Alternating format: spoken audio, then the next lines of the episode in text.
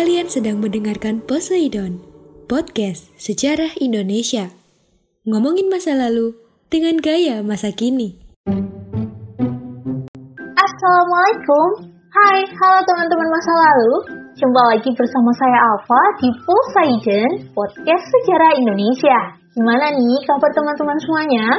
Semoga sehat selalu ya. Wah, lagi bulan Ramadan nih.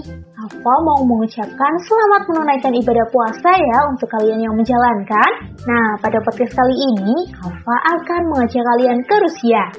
Daripada lama-lama, yuk langsung aja disimak. Rusia dapat dikatakan sebagai ahli waris utama Uni Soviet.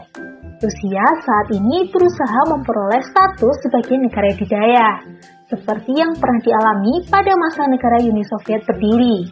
Meskipun Rusia pada masa kini telah menunjukkan peran penting dalam dunia perpolitikan dunia, statusnya masih jauh dibandingkan status Uni Soviet dahulu. Pada awal abad 19, kondisi Rusia masih jauh terbelakang jika dibandingkan dengan negara-negara Eropa lainnya. Pada masa ini, sebagian besar penduduk Rusia bekerja sebagai petani. Mereka hidup miskin dan harus tunduk kepada tuan tanah. Pada pertengahan abad 19, masyarakat Rusia mulai mengadakan perubahan. Perubahan dalam masyarakat Rusia tidak terlepas dari peran kaum terpelajar. Ada dua kaum terpelajar yang mempunyai peranan dalam membawa perubahan di Rusia.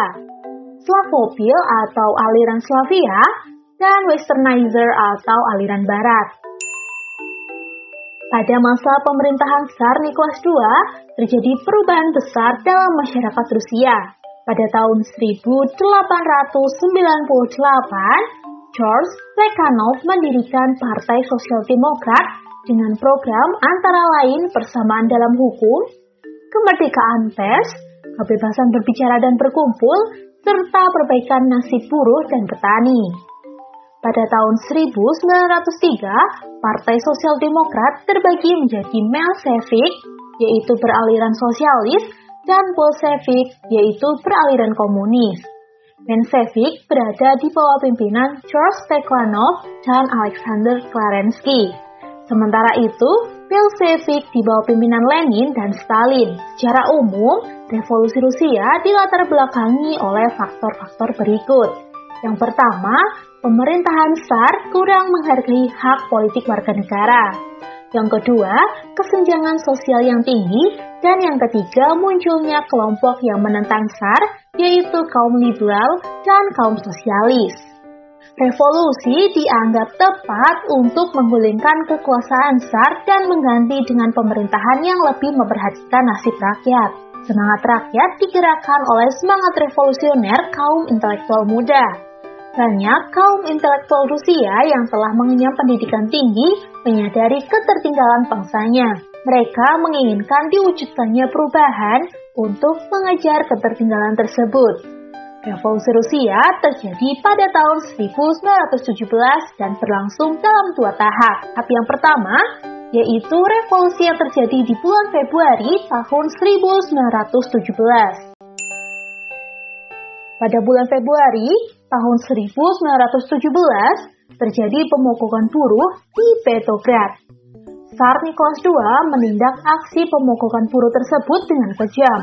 Golongan menengah dan kaum proletar Bolshevik membantu komite revolusi yang beranggotakan golongan kadet dan golongan revolusioner. Mereka membentuk pemerintahan di bawah pimpinan Alexander Kerensky. Tsar Nicholas II akhirnya mengakui pemerintahan sementara dan bersedia turun tahta. Selanjutnya, dibentuk pemerintahan Rusia baru berbentuk liberal di bawah pimpinan Alexander Kerensky. Revolusi yang kedua terjadi di bulan Oktober tahun 1917. Demonstrasi buruh pada bulan Oktober tahun 1917 di Petrograd terjadi akibat ketidakpuasan rakyat terhadap pemerintahan Alexander Kerensky. Gerakan demonstrasi ini didukung oleh Lenin dan Partai Bolshevik. Oleh karena itu, revolusi yang terjadi pada bulan Oktober tahun 1917 ini dikenal dengan Revolusi Bolshevik. Setelah kaum Bolshevik berhasil menumbangkan kekuasaan raja, mereka membentuk Komite Eksekutif Pusat dan Dewan Komisaris Rakyat yang menghasilkan keputusan sebagai berikut. Yang pertama, mendirikan pemerintahan diktator proletar berdasarkan marxisme komunisme. Dan yang kedua, menghentikan peperangan dan mengadakan perdamaian. Setelah revolusi Oktober tahun 1917, Rusia menjadi negara sosialis komunis yang menginginkan terwujudnya masyarakat tanpa kelas. Sejak tanggal 8 November 1917, Uni Soviet dipimpin oleh Lenin. Pada masa kepemimpinannya, Lenin menjalankan pemerintahan tangan besi. Lenin menjalankan pemerintahan secara diktator dan menindak tegas pihak yang menentangnya. Bukti, pada bulan Juli tahun 1918, Tsar Nicholas II dan keluarganya dihukum mati oleh kaum Bolshevik secara kejam. Dalam perkembangannya, Partai Bolshevik berubah nama menjadi Partai Komunis Rusia. Sepeninggal Lenin, terdapat tokoh komunis lain di Rusia yaitu Leon Trotsky. Meskipun demikian, akhirnya Uni Soviet dapat diambil alih oleh seorang komunis lain bernama Joseph Stalin. Stalin menjadi penguasa diktator sejak tahun 1929. Selama masa kekuasaannya, Stalin memerintah dengan kejam. Stalin membuat beberapa kebijakan kontroversial. Salah satu kebijakan kontroversial Stalin adalah mewajibkan seluruh petani di Uni Soviet diwajibkan bergabung dalam kolkozi yaitu sebuah lembaga khusus petani yang didirikan oleh pemerintahan Stalin. Petani yang memberontak hidupnya harus berakhir di tangan pemerintah atau menjalani kerja paksa di wilayah semenanjung Siberia dan dataran rendah Kaspia.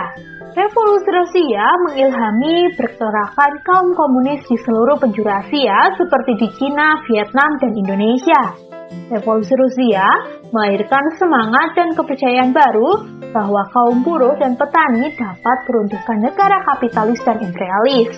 Berbeda dengan kaum nasionalis yang menghendaki kehidupan berbangsa dan bernegara, kaum komunis cenderung menghendaki adanya negara merdeka dalam naungan komunisme internasional atau Komintern.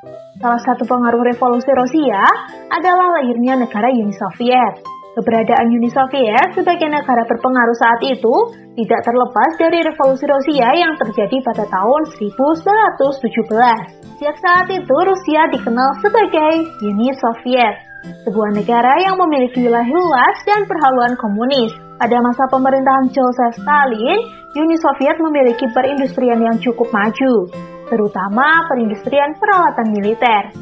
Pada tahun 1991, Uni Soviet terpecah menjadi 15 negara.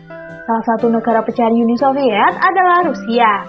Rusia sempat mengalami kemerosotan dalam berbagai bidang akibat separatisme di berbagai wilayahnya. Meskipun demikian, saat ini Rusia perlahan-lahan berhasil mengembalikan kejayaan Uni Soviet.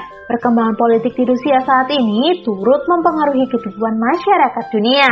Nah, menarik bukan pembahasan mengenai revolusi Rusia? Terus dengarkan podcast kami ya. Oh iya, untuk kalian yang mempunyai cerita, boleh loh dikirimkan ke Poseidon karena bakal ada giveaway. Selalu pantengin info kami di akun Instagram at podcast underscore Indonesia ya untuk mendapatkan info lebih lengkapnya. Terima kasih sudah mendengarkan. Alfa pamit, bye-bye. Terima kasih.